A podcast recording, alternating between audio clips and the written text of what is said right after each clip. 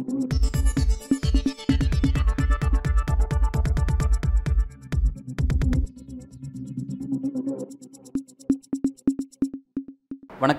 இது news focus Tamil. இன்றைய நேர்காணலில் நாம் சந்திக்க இருக்கும் சிறப்பு விருந்தினர் திமுகவின் செய்தி தொடர்பாளர் திரு மதிவண்ணன் அவர்கள். வணக்கம்.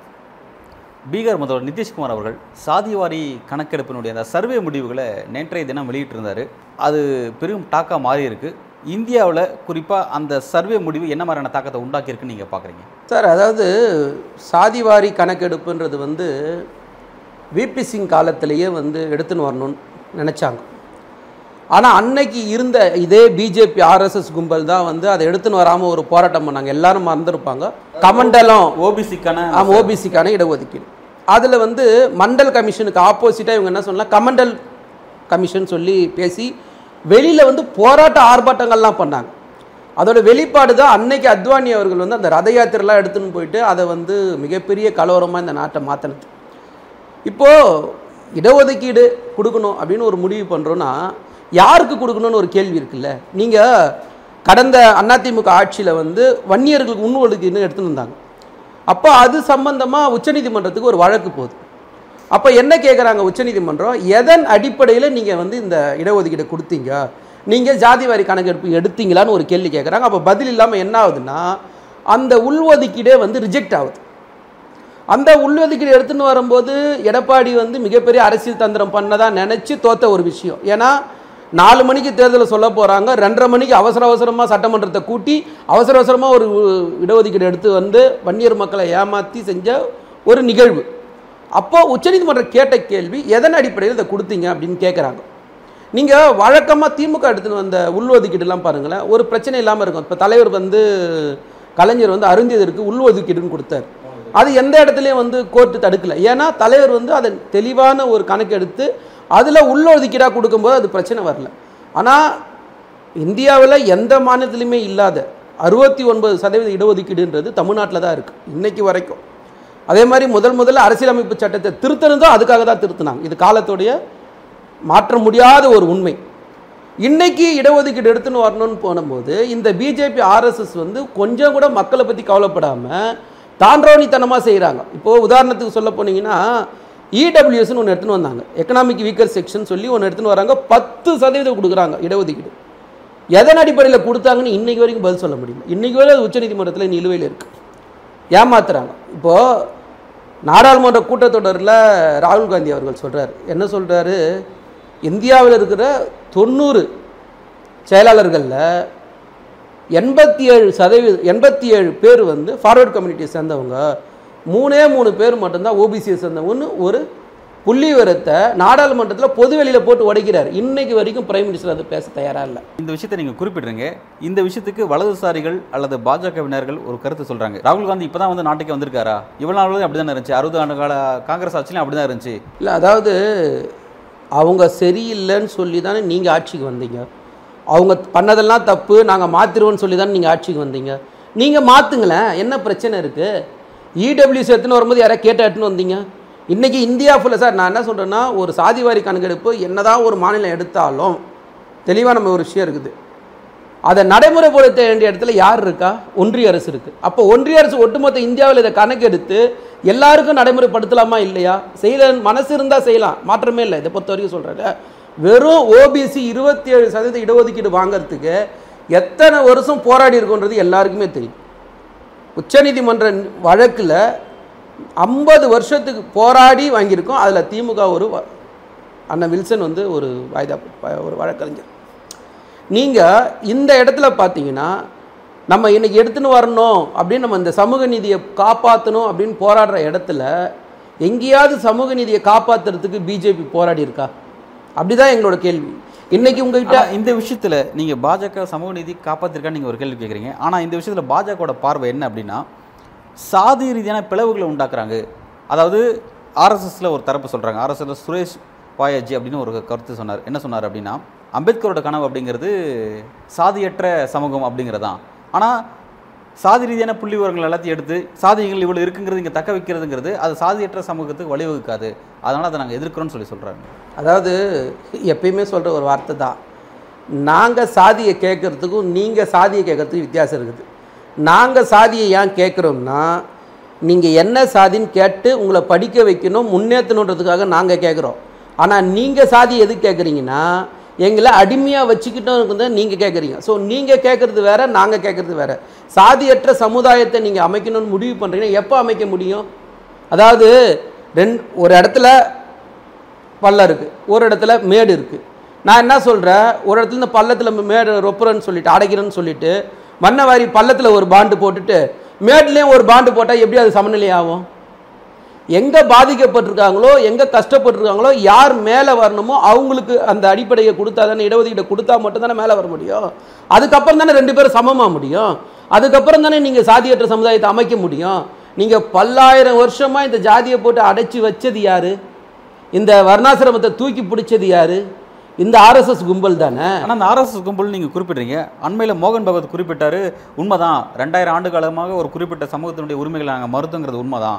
அவங்களுக்கான அந்த பிராச்சித்தமாக பரிகாரமாக தான் வந்து இந்த அரசியலமைப்பு சட்டத்தில் இடஒதுக்கீடுங்கிறது தொடர்றதை ஆர்எஸ்எஸ் முழு மனதோட வரவேற்குதுன்னு சொல்கிறாரு அவர்.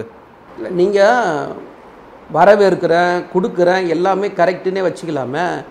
ஆனால் ஆயிரத்தி தொள்ளாயிரத்தி நாற்பத்தி ஏழில் கொடுத்ததை தானே இன்னைக்கு வரைக்கும் நடைமுறைப்படுத்திருக்கீங்க இதுக்கப்புறம் எழுபத்தஞ்சு வருஷம் இந்த நாடு சுதந்திரம் வாங்கிடுச்சுல்ல அதுக்கப்புறம் நீங்கள் எப்போ இந்த டேட்டாஸ் கணக்கு எடுத்தீங்கன்றதான் என்னோட கேள்வி. நாங்க எடுக்கணுமா இல்லையா? பத்து வருஷம் ஆச்சு. இவ்வளவு நீங்க ஆட்சிக்கு வந்து பத்து வருஷம் கேட்கறாங்க. ஆயிடுச்சுல்ல பிஜேபி ஆட்சி வந்து பத்து வருஷம் ஆயிடுச்சு நீங்க சொல்றீங்க. ஓகேவா சரி இந்த பத்து வருஷத்துல சமூக நீதியை காப்பாத்துறதுக்காக நீங்க என்ன நடவடிக்கை எடுத்தீங்கன்னு சொல்ல சொல்லுங்க. கோயிலை கட்டுவேன் ஆர்டிகல் த்ரீ செவன்ட்டி எடுப்பேன். இதை தவிர வேற என்ன செஞ்சீங்க? ஒரு இடத்துல நான் கேட்கறது பிஜேபி இந்த ஒன்பது வருஷத்துல ஒரு இடத்துல மக்களை ஏற்றுறதுக்காக வளர்ச்சியை நோக்கி கொண்டு போறதுக்காக நீங்க என்ன செஞ்சீங்க? இதுதான் எங்களோட பாஜக பல பட்டியல் இருக்காங்களே சந்திராயன் மூன்று வெற்றியை செஞ்சிருக்காங்க ஜி டுவெண்ட்டி மாநாடு நடத்தி முடிச்சிருக்காங்க உலகின் வேகமாக வளரும் பொருளாதாரத்தில் இந்தியா மூணாவது இடத்துல வரைக்கும் நகர்ந்து வந்துட்டு இருக்காங்க இவ்வளோ அடிக்கிட்டே போறாங்களே அவங்க. நீங்க எப்படி சொல்றீங்க? இல்லை சந்திராயன் விட்டதுக்கு வந்து மோடிக்கும் சந்திராயனுக்கும் என்ன சம்மந்தம்னு எனக்கு தெரில நீங்கள் பிரைம் மினிஸ்டராக இருந்தாலும் சரி நான் பிரைம் மினிஸ்டராக இருந்தாலும் சரி யார் பிரைம் மினிஸ்டராக இருந்தாலும் இஸ்ரோ அதோட வேலையை அது செய்ய போகுது. இன்றைக்கி வந்து சந்திராயனு நாளைக்கு மங்கள்யானு அப்படின்னு அவங்க அவங்களுடைய ப்ராஜெக்ட் செய்ய தான் போகிறாங்க நீங்கள் இதில் என்ன செஞ்சீங்க? எங்களுக்கு தெரியல. வளர்ச்சின்னு ஒன்றும் செய்யவே இல்லை சார். தயவு செஞ்சு ரெண்டாயிரத்தி பதினாலில் தேர்தலில் ஜெயிச்சதுக்கு வளர்ச்சின்னு சொல்லி ஏமாற்றி எடுத்துன்னு வந்துட்டீங்க. ரெண்டாயிரத்தி பத்தொம்போதில் புல்வாமா தாக்குதலை காரணம் காட்டி வந்துட்டீங்க. இப்போ ரெண்டாயிரத்தி இருபத்தி நாலுக்கு உங்ககிட்ட எதுவுமே சொல்ல சாதனைகள் இல்லை. மகளிருக்கான முப்பத்தி மூணு சதவீத இடஒதுக்கீடு மசோதா நாடாளுமன்றத்தில் ரெண்டு அவையில் நிறைவேற்றியிருக்கும் முழு மனதோட நிறைவேற்றியிருக்கும் பெரும்பான்மையோட நிறைவேற்றியிருக்கும் சார் ரூபா நோட்டு செல்லாதுன்னு சொல்லிட்டு எவ்வளோ நேரத்தில் சொல்லி எவ்வளோ நேரத்தில் எல்லாரும் நடுத்தர நிற்க வச்சீங்க? எவ்வளோ நேரம் ஆச்சு அதுக்கு? அது கருப்பு பணத்தை ஒழிக்கிறதுக்கான சர்ஜிக்கல் ஸ்ட்ரைக் அது. அதுதான். நான் எவ்வளோ நேரம் ஆச்சு தான் நடக்கல சைக்கிள் சைக்கிள் பண்ணிட்டீங்க. ரைட்டு. அதுக்கு அடுத்தது இடபிள்யூ சேர்த்துன்னு வந்தீங்கல்ல அதை நடைமுறைப்படுத்துனீங்கல்ல அதை எவ்வளோ நேரத்தில் எடுத்துன்னு வந்தீங்க எத்தனை வந்து நடைமுறைப்படுத்துனீங்க? அது என்ன மகளிர் இடஒதுக்கீட்டுக்கு மட்டும் அடுத்த தேர்தல் அடுத்தது நாங்கள் வந்து தொகுதி மறுசீரமைப்பு பண்ணுவோம் அதுக்கப்புறம் மக்கள் தொகை கணக்கெடுப்போம் அதன் அடிப்படையில் தொகுதி இதெல்லாம் என்ன கண்டிஷன்ஸு நடைமுறைப்படுத்துங்க. இப்போ நடைமுறைப்படுத்தினாலும் அதே முப்பத்தி மூணு சதவீதம் தான் பத்து வருஷம் கழிச்சு நடைமுறைப்படுத்தினாலும் அதே முப்பத்தி மூணு சதவீதம் தானே? இப்போ நீங்கள் நடைமுறைப்படுத்திடுங்க. அதுக்கு அடுத்தது நீங்கள் மக்கள் தொகை கணக்கெடுப்பு எடுங்க அதுக்கப்புறம் திரும்ப சென்செக்ஸ் கொடுங்க நாங்கள் வேணான்னு சொல்லலையே. இப்ப இப்போ நடைமுறைப்படுத்தல உங்களுக்கு என்ன பிரச்சனை? அப்பனா என்ன தெரியுமா? ஜிகுனா வேலை. இல்லை இப்போ நீங்கள் இப்போ நடைமுறைப்படுத்துன்னு சொல்லி சொல்கிறீங்க என்னைக்கோ எடுத்த சென்சஸ் முடிவை வச்சு இன்னைக்கு நடைமுறைப்படுத்தினா அதால் வரக்கூடிய பிரச்சனை பாதிப்பால் அந்த விஷயம் கோர்ட்டுக்கு போகும். கோர்ட்டால் பிறகு அந்த திட்டம் வந்து நிறைவேற்றப்படாமல் தடுத்து தடுக்கப்படும். அதெல்லாம் நிறைவேற்ற மாட்டேன்னு சொல்கிறாங்க அவங்க. நான் தெளிவாக தானே சொன்னேன். ரூபா நோட்டுக்கு கோர்ட்டுக்கு போச்சு என்னாச்சு? இடபிள்யூஎஸ் கோர்ட்டுக்கு போச்சு என்னாச்சு? பதில் சொல்ல சொல்லுங்க. அதெல்லாம் எங்கேயா ஸ்டாப் ஆச்சா? எல்லாத்துக்கும் மனசு தான் காரணம். மோடி ஏமாத்துறாருன்றதா என்னுடைய கருத்து. இந்த மகளிர் ஒதுக்கீட்டை பொறுத்த வரைக்கும் மோடி ஏமாத்துறாரு. இப்போ இந்த சாதிவாரி கணக்கெடுப்பு செய்யணும்னு சொல்லும்போது அதையும் வந்து திசை திருப்ப பார்க்குறாரே தவிர நேரடியாக அதுக்கு பதில் சொல்ல சொல்லுங்கள் பாப்பா அவரார் நான் கேட்குறேன் இந்த நாட்டில் மதத்தால் பிளவுபடுத்துறது யார்? பிஜேபியா எதிர்கட்சிகளா நீங்கள் ஒன்பது வருஷம் இருந்தீங்கல்ல சரி மோடி ஆட்சி செஞ்ச பி- குஜராத் இருக்குல்ல நாலு தடவை நவம் சிஎம்மாக இருந்தாருல்ல அங்கே சாதி வரி கணக்கெடுப்படுத்தீங்களா அங்கே இடஒதுக்கீடை பற்றி பேசுனீங்களா? பிஜேபி எங்கேயாவது இடஒதுக்கீடை பற்றி பேசுதா? உத்தரப்பிரதேசில் எத்தனாவது தடவை ஆட்சியில் இருக்கீங்க? கல்யாண் சிங் கவர்மெண்டோட சேர்ந்து ராஜ்நாத் சிங் ஆட்சி அமைச்சரை சேர்த்து இன்னைக்கு யோகி ஆதித்யநாத் சேர்த்தா நாலஞ்சு தடவை அங்கேயும் வந்து ஆட்சி பண்ணிட்டீங்களே. என்னைக்காவது அதை பற்றி பேச தயாராக இருக்கீங்களா? நீங்கள் ஆள்ற மாநிலங்களில் எங்கேயாவது சாதிவாரி கணக்கெடுப்பு பற்றியோ சமூக நீதி பற்றி பேச நீங்கள் தயாராக இருக்கீங்களா? இதுதான் என்னோட கேள்வி. நீங்கள் ஒன்றிய அரசு எடுத்த கணக்கு கூட விட்டுடலாம் நீங்கள் ஆண்ட மாநிலங்களே செய்யலையே. இடஒதுக்கீடை பொறுத்த வரைக்கும் அவங்க என்ன தெரியுமா சார்? இப்போ அவங்க அதை தான் சொல்கிறாங்க நாங்கள் அதை எங்கேயும் செய்கிறது இல்லை காரணம் என்னன்னா நாங்கள் மக்களை சாதி ரீதியாக பிளவுபடுத்த விரும்பலை. எந்த சாதி எவ்வளோ இருக்குன்னு நாங்கள் காமிச்சு சாதிங்க தக்க வைக்க விரும்பலை. சாதியற்ற சமூகமாக மாற்ற முயற்சி பண்ணிட்டு இருக்கோம் அப்படிங்கிறாங்க. இப்போ ஓட்டு போட்டுட்டு கோஷம் போட சொல்லி ஒரு பிரைம் மினிஸ்டர் சொன்னார்ல அது பிரைம் மினிஸ்டரோட வேலையா? அது அப்போ பிளவுபடுத்துறது இல்லையா? காஷ்மீர் ஃபைல்ஸுக்கும் கேரளா ஸ்டோரிக்கும் மார்க்கெட்டிங் பண்ணீங்கல்ல? அது இந்த மாட்டு மக்களை பிளவுபடுத்துறது இல்லையா? இல்லை நான் தெரியாமல் கேட்குறேன். என்ன பேசுகிறாங்க மோடியோ அந்த ஆர்எஸ்எஸ் கும்பலோ? நீங்கள் செய்கிறத கொஞ்சமாக கண்ணாடி முன்னாடி நின்று பார்த்துட்டு பேசணுமா இல்லையா? கொஞ்சம் நியாயம் வேணாம். நீங்கள் சொல்கிற மாதிரியே. இந்த நாட்டு மக்களை மதத்தால் பிளவுபடுத்துறது ஆர்எஸ்எஸ் மோடி பிஜேபி தான். நீங்கள் இதெல்லாம் பேசலாமா சாத்தான் வேதம் ஓதுகிற கதையாக இருக்குது இந்த கதையை கேட்கும்போது உங்களுக்குன்னு ஒரு தகுதி இருக்குது நடிக்காதீங்க. மக்கள் ரொம்ப தெளிவாக இருக்காங்க. ரெண்டாயிரத்தி இருபத்தி நாலு உங்களை வீட்டுக்கு அனுப்பணுன்றதுல ரொம்ப தெளிவாக இருக்காங்க இந்த நாட்டு மக்கள். பீகாருடைய இந்த சென்சஸ் சர்வே முடிவு அப்படிங்கிறது அதாவது சாதி வாரியான ஆய்வு முடிவு அப்படிங்கிறது என்ன சொல்லுது அப்படின்னா பதினஞ்சு சதவீதம் மட்டுமே இருக்கக்கூடிய அதர் கேஸ்ட் ஃபார்வர்ட் கேஸ்ட் மக்களுக்கு கிட்டத்தட்ட ஃபிஃப்டி பர்சன்ட் ரிசர்வேஷன் ப்ளஸ் அண்மையில் நிறைவேற்றப்பட்ட இடபிள்யூசிங்கிற பத்து சதவீதம் ரிசர்வேஷன் மொத்தம் அறுபது சதவீத ரிசர்வேஷனை ஃபிஃப்டி பர்சன்ட் மக்கள் பெறாங்க. மீதி இருக்க எண்பத்தஞ்சு பர்சன்ட் பேரும் வெறும் நாற்பது சதவீத ரிசர்வேஷன் தான் பெறாங்க அப்படிங்கிற அந்த அந்த உண்மையை உடச்சி காமிச்சிருக்கு. அதனால தான் சார் தெளிவாக சொல்கிறோம் இந்தியா ஃபுல்லாக கணக்கெடுக்கணும். நீங்கள் இந்த நாட்டில் ஒரு குறிப்பிட்ட சமூகம் வந்து மூணு சதவீதம் தான் சார் இருக்குது இந்த நாட்டில் ஒட்டுமொத்த மக்கள் தொகையில். அந்த மூணு சதவீத மக்கள் தான் இன்றைக்கி ஒட்டுமொத்த நாட்டையே ஆண்டுன்னு இருக்காங்க. நீங்கள் நீதித்துறையாக இருக்கட்டும் இல்லை பொதுத்துறைகளாக இருக்கட்டும் இல்லை ஐஐடி ஐஎம் மாதிரியான நிறுவனங்களாக இருக்கட்டும் இங்கே இருக்க அத்தனை பேரும் யாருன்னு போய் பாருங்க. உயர் சாதியினர் தான் இருப்பாங்க. ஆனால் நீங்கள் சொல்கிற மாதிரி மீதி இருக்க தொண்ணூற்றேழு சதவீத மக்கள் அவங்களுக்கு அவங்க கொடுக்குற இடஒதுக்கீடு வெறும் இருபத்தேழு சதவீதம் தான். ஓபிசி சொல்லப்படுற இடத்துல இருக்கிறது வெறும் இருபத்தேழு சதவீதம் தான். அங்கீகரிக்கப்பட்ட இருபத்தேழு சதவீதத்தை மைனஸ் பண்ணிட்டீங்கன்னா எழுபத்தி மூணு சதவீத மக்கள் கஷ்டப்படுற இடத்துல தான் இருக்காங்க. அவங்களுக்கான இடஒதுக்கீடை யார் எடுத்துக்கிறாங்கன்னா அந்த மூணு சதவீதம் ஃபார்வர்ட் ம இருக்காங்க பார்த்தீங்களா? அவங்க தான் இதை எடுத்துக்கிறாங்க. ஸோ நம்ம மொத்தமாகவே நீதித்துறை பொதுத்துறை பெரிய ஐஐடி மாதிரியான நிறுவனங்களில் எல்லாத்துலேயுமே அவங்க தான் ஆக்கிரமிக்கிறாங்க. ஸோ இதை வந்து முதல்ல நம்ம கண்ட்ரோல் பண்ணணும்னு நினச்சோம்னா சாதிவாரி கணக்கெடுப்பு மொத்தமாக இந்தியா ஃபுல்லாக எடுத்து மக்களுக்கு அவங்கவுங்களோட சாதி அடிப்படையில் இடஒதுக்கீடு கொடுத்தா மட்டும்தான் தீர்வு வருமே தவிர ஆனால் அதை செய்யறதுக்கு பிஜேபி தயாராக இருக்காதுன்றதை நான் ஆணித்தரமாக சொல்ல ஆசைப்பட்றேன். பாஜக வரக்கூடிய ரெண்டாயிரத்தி இருபத்தி நாலு நாடாளுமன்ற தேர்தலில் அவங்க வைக்கக்கூடிய அந்த அஜெண்டா அவங்க வைக்க விரும்பின அஜெண்டா அப்படிங்கிறது பெரும்பான்மை இந்துக்கள் விசஸ் இஸ்லாமியர்கள் அப்படிங்கிற மாதிரியான அந்த கேட்டகரி வைக்கலாம்னு முடிவு பண்ணாங்க. ஆனால் இன்றைக்கு எதிர்க்கட்சி வந்து பெரும்பான்மை இந்துக்கள் விசஸ் பெரும்பான்மை இந்துக்கள்னால ரிசர்வேஷனால் பாதிக்கப்படக்கூடிய பிசி எம்பிசி எஸ்சி எஸ்டி அப்படின்னு இந்த நெரட்டிவ் நீங்கள் செட் பண்ணிட்டீங்க அப்படிங்கிறத எடுத்துக்கலாமா? இல்லை அப்படிலாம் இல்லை. சார் அதாவது நிதிஷ்குமார் வந்து இன்றைக்கி எடுக்கல. அவர் வந்து அவரோட தேர்தல் அறிக்கையில் முன்னாடியே கொடுத்துருக்காரு. அவர் கண்டினியூவாக வந்து ஒரு எட்டாவது தடவை என்ன முதலமைச்சராக இருக்கார். கண்டினியூவாக ஒரு இருபது வருஷம் அவர் முதலமைச்சராக இருக்கும்போது அவர் ஒவ்வொரு ஸ்டெப் பை ஸ்டெப்பாக செஞ்சுட்டு இன்றைக்கி வந்து அதை செஞ்சு அவர் வந்து சக்ஸஸ் பண்ணிட்டார். ஸோ இன்றைக்கி வந்து அவர் அடுத்த கட்டத்துக்கு அதை எடுத்துன்னு போகிறார் அவ்வளோதானே தவிர இதில் வந்து பிஜேபி வந்து இந்த நாட்டில் ரெண்டாக பிளக்குது. இந்த மதத்தால் அதாவது பிஜேபின்னு நீங்கள் வெளிப்படையாக எல்லாரும் பார்த்தோம். யோகி ஆதித்யநாத் வந்து தேர்தல் பிரச்சாரத்தில் உத்தரப்பிரதேச தேர்தல் பிரச்சாரத்தில் இருபதுக்கு எண்பதுக்கு தேர்தல் சொல்லி தான் அவங்க பிரச்சாரமே பண்ணி தான் ஜெயிச்சாங்க. இன்றைக்கி நம்ம மறந்துருக்க மாட்டோம் சார். ஒரு ப ஒரு மாட்டுக்கறி வச்சுருந்ததுக்காக கொலை பண்ணதெல்லாம் இந்த நாட்டில் பார்த்தோமா இல்லையா? அதில் யாராவது மறந்துருக்க முடியுமா? இல்லை மறைச்சிருக்குமா? நீங்கள் வந்து இன்றைக்கி வெளிப்படையாக இருக்கும் இன்றைக்கி வந்து ஒரு தாழ்த்தப்பட்ட சமூகத்தை சேர்ந்த ஒருத்தர் மேலே வந்து சிறுநீர் கழிக்கிற மாதிரி அளவுக்கு வந்து ஒரு வன்மம் இருக்குதுன்னா அதுக்கெல்லாம் காரணம் எங்கே? ஸோ அந்த ஆர்எஸ்எஸ் பிஜேபி இருக்குல்ல அந்த ஆர்எஸ்எஸ் பிஜேபின்றது அவங்களுடைய அந்த மனநிலையே அந்த மாதிரி இருக்குது. அதனால் வந்து அவங்க வந்து இந்த நாட்டு மக்களை மத ரீதியாக பிரிக்கிறதுன்றது வேறு நம்ம செய்கிறதுன்றது வேறு. நம்மளுடைய நோக்கம் எல்லாரும் சமமாக இருக்கணும் எல்லாருக்கான வாய்ப்பு கிடைக்கணும் எல்லாருக்கும் சமூக நீதி கிடைக்கணும். நீங்கள் உயர்ந்தவன் தாழ்ந்தவன் இல்லாமல் அந்த ஏற்றத்தாழ்வு இல்லாத ஒரு சமுதாயத்தை நம்ம படைக்கணும்னா வேறு வழியே கிடையாது. ஸோ இதுக்கு இந்த டேட்டாஸ் கட்டாயமாக கட்டாய காலத்தோட கட்டாயம். இதில் மாற்றமே கிடையாது.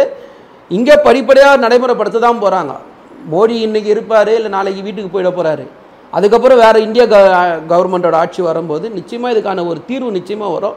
நீங்கள் அதுதான் உதாரணம். ராகுல் காந்தி நாடாளுமன்றத்தில் பேசுனது ஒரு உதாரணம்.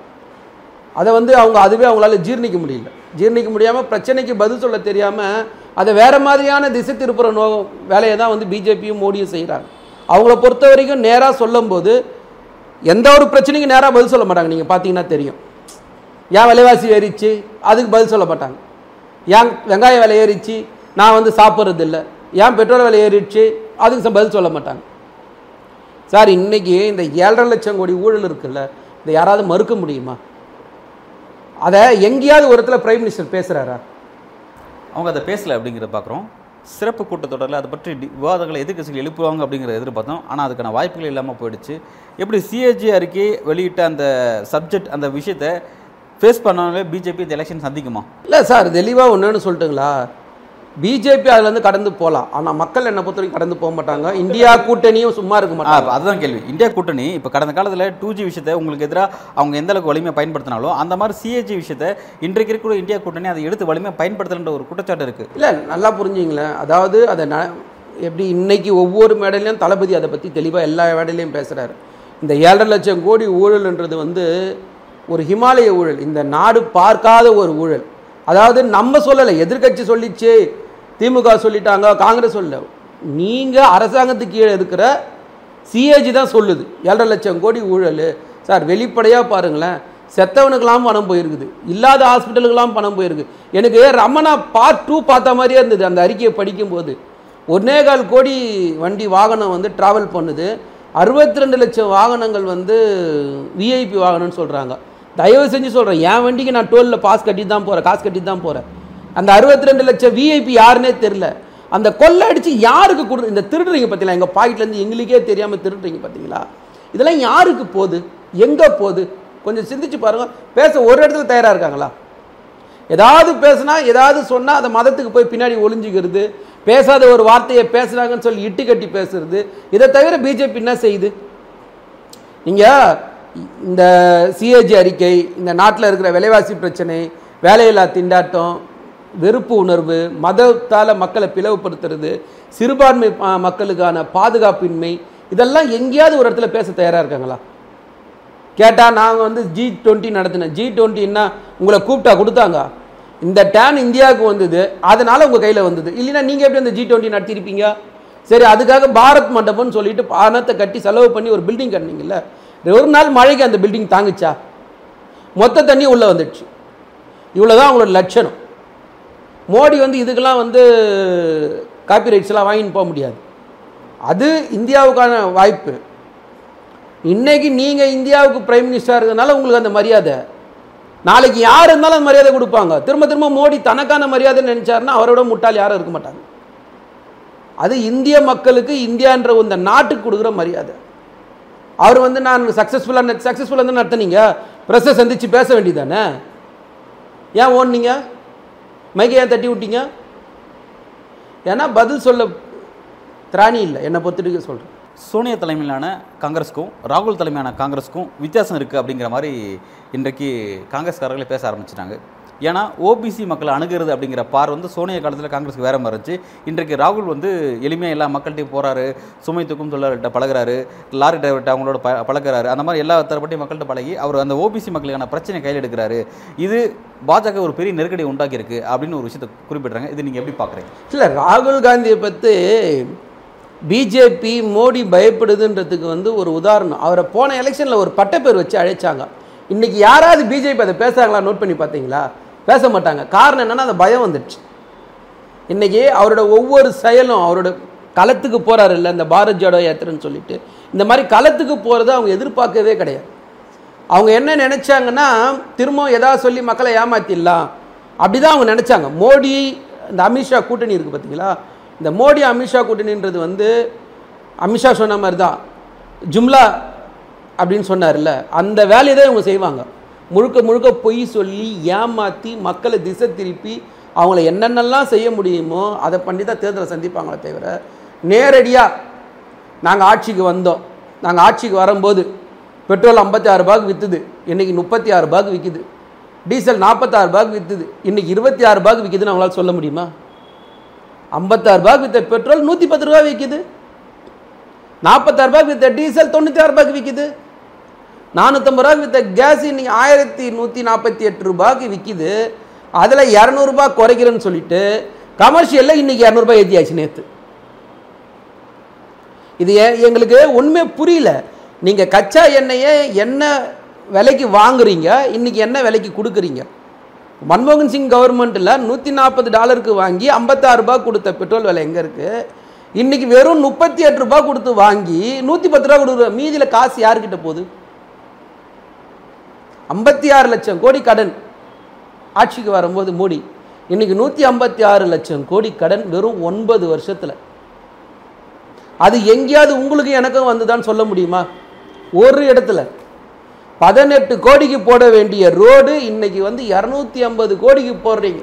அண்மையில் உதயநிதி ஸ்டாலின் சனாதனம் குறித்து பேசினார் ஒரு கருத்து. அந்த கருத்தை எடுத்துக்கிட்டு பாஜக எல்லா இடங்களையும் இந்துக்களுக்கு எதிராக இருக்குது திமுக கூட்டணி காங்கிரஸ் உள்ளிட்ட இந்தியா கூட்டணி வந்து இந்துக்களுக்கு எதிராக இருக்குன்னு ஒரு ரெண்டு நெரட்டிவ் செட் பண்ண பார்த்தாங்க. இன்றைக்கு நிதிஷ்குமார் வெளியிட்டிருக்க அந்த கருத்து முடிவு அந்த சாதி ரீதியான அந்த கருத்து முடிவு அப்படிங்கிறது அது என்ன விஷயத்த சொல்லுது அப்படின்னா பெரும்பான்மை இந்துக்களே அதில் இருக்கக்கூடிய உயர் சாதி மக்கள் ஏனைய சாதி மக்கள் பிசி எஸ்சி எஸ்டி மக்களை விட எந்த அளவுக்கு அவங்களோட உரிமைகளை பறிச்சிட்டு இருக்காங்க அப்படிங்கிற அந்த விஷயத்தை அந்த யதார்த்தத்தை அதை அம்பலப்படுத்தியிருக்கு. இந்த விஷயத்த இந்திய கூட்டணி எப்படி எடுத்து நீங்கள் மக்கள்கிட்ட கொண்டு போய் செல்ல இருக்கீங்க? இந்த விஷயத்த எப்படி நீங்கள் பிரச்சாரமாக கொண்டு போவீங்க? இல்லை அதாவது இந்த சாதிவாரி கணக்கெடுப்பு இருக்குல்ல இந்த சாதிவாரி கணக்கெடுப்பு தான் இந்த நாடு அடுத்த கட்டத்துக்கு நகரத்துக்கான முக்கியமான ஒரு புள்ளி. இந்த சாதிவாரி கணக்கெடுப்பு எடுத்தால் மட்டும்தான் யார் இங்கே பாதிக்கப்பட்டு இருக்கா யாருக்கு நம்ம வாய்ப்பு கொடுக்கணும் யாரை வந்து சமூகத்தில் சமமாக நடத்தணுன்றதுக்கு வந்து எடுக்கவே முடியும். அதில் முதல்ல பிஜேபி எடுக்கிற மனநிலாம் அவங்க இல்லை. பிஜேபி அந்த கணக்குக்குள்ளேயே போக மாட்டாங்க அவங்கள பொறுத்த வரைக்கும்னா அந்த கட்சி யாருக்குன்னா பெரும்பான்மை சமூகத்தை சேர்ந்த மூணு சதவீத மக்களுக்காக தான் அந்த கட்சியை நடத்துகிறாங்க அவங்க என்ன நரேட்டிவ் சொல்கிறாங்களோ அவங்க என்ன கொள்கை சொல்கிறாங்களோ அந்த கொள்கையை அவங்க நடைமுறைப்படுத்துறது அவங்களோட வேலையை தவிர. பெரும்பான்மை மக்களால் அதாவது மூணு சதவீதத்தினால நடத்தப்படக்கூடிய கட்சி அப்படின்னு நீங்கள் அதை குறிப்பிட்றீங்க ஆனால் பிரதமர் நரேந்திர மோடி ஒரு ஓபிசி சமுதாயத்தை சேர்ந்தவர் அமித்ஷா ஒரு ஓபிசி சமுதாயத்தை சேர்ந்தவர் அப்படின்னு சொல்லி அவங்க அதை க்ளைம் பண்ணுறாங்க இது வந்து அந்த அந்த பார்வை மாறிடுச்சு அப்படின்னு அதுக்கு ஒரு விளக்கம் கொடுக்குறாங்க. சரி சார்.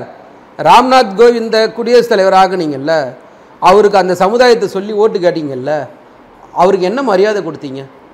சொல்ல சொல்லுங்கள் பார்ப்போம் சரி இன்னைக்கு பழங்குடியின சமுதாயத்தை சேர்ந்த இந்தியாவோட முதல் குடிமகள் அம்மையார் திரௌபதி முர்மு கோயிலுக்குள்ளே கூட விடாமல் வெளியில் நிற்க வைக்கிறீங்கள அதோட அர்த்தம் என்ன? நாடாளுமன்ற கட்டி கூட்டத்தோட நடத்துகிறீங்க திறப்பு விழா நடத்துகிறீங்க பூஜை செய்கிறீங்க எல்லாம் ஏன் அந்த அம்மாவை இன்றைக்கி வரைக்கும் கூட மாட்டீங்க என்ன ஓபிசி? உங்களுக்கு என்ன உங்களுக்கு என்ன? சொல்லுங்கள் பாப்பா அந்த எண்ணத்தை. இந்த சனாதனம் தானே அது? அந்த அம்மாவை வெளியில் நிற்க வைக்கிறதுக்கு காரணம். ஏன் அவங்கள கூட மாட்டீங்க அவங்கள பதவியில் உட்கார வச்சா போதுமா? அந்த பதவிக்கு ஒரு மரியாதை தரணுமா இல்லையா? தரணுமா இல்லை கொடுக்குறீங்களா? சார் இப்போ நீங்கள் எல்லாருமே இதை தான் குறிப்பிட்றீங்க திமுக உள்ளிட்ட கொடுக்குறீங்களா இல்லையா? ஏன் உட்கார கூப்பிட மாட்டீங்க அவங்கள தயவு செஞ்சு எனக்கு பதில் சொல்லு. சார் இப்போ இது அந்த அம்மாவுடைய ஒரு கௌரவ குறைச்சல் அப்படின்னா அந்த அம்மா அதை ஃபீல் பண்ணியிருக்கணும்ல அவங்க இதை ஃபீல் பண்ணவே இல்லை. நீங்கள் தானே அவங்களுக்காக பேசிகிட்டே இருக்கீங்க.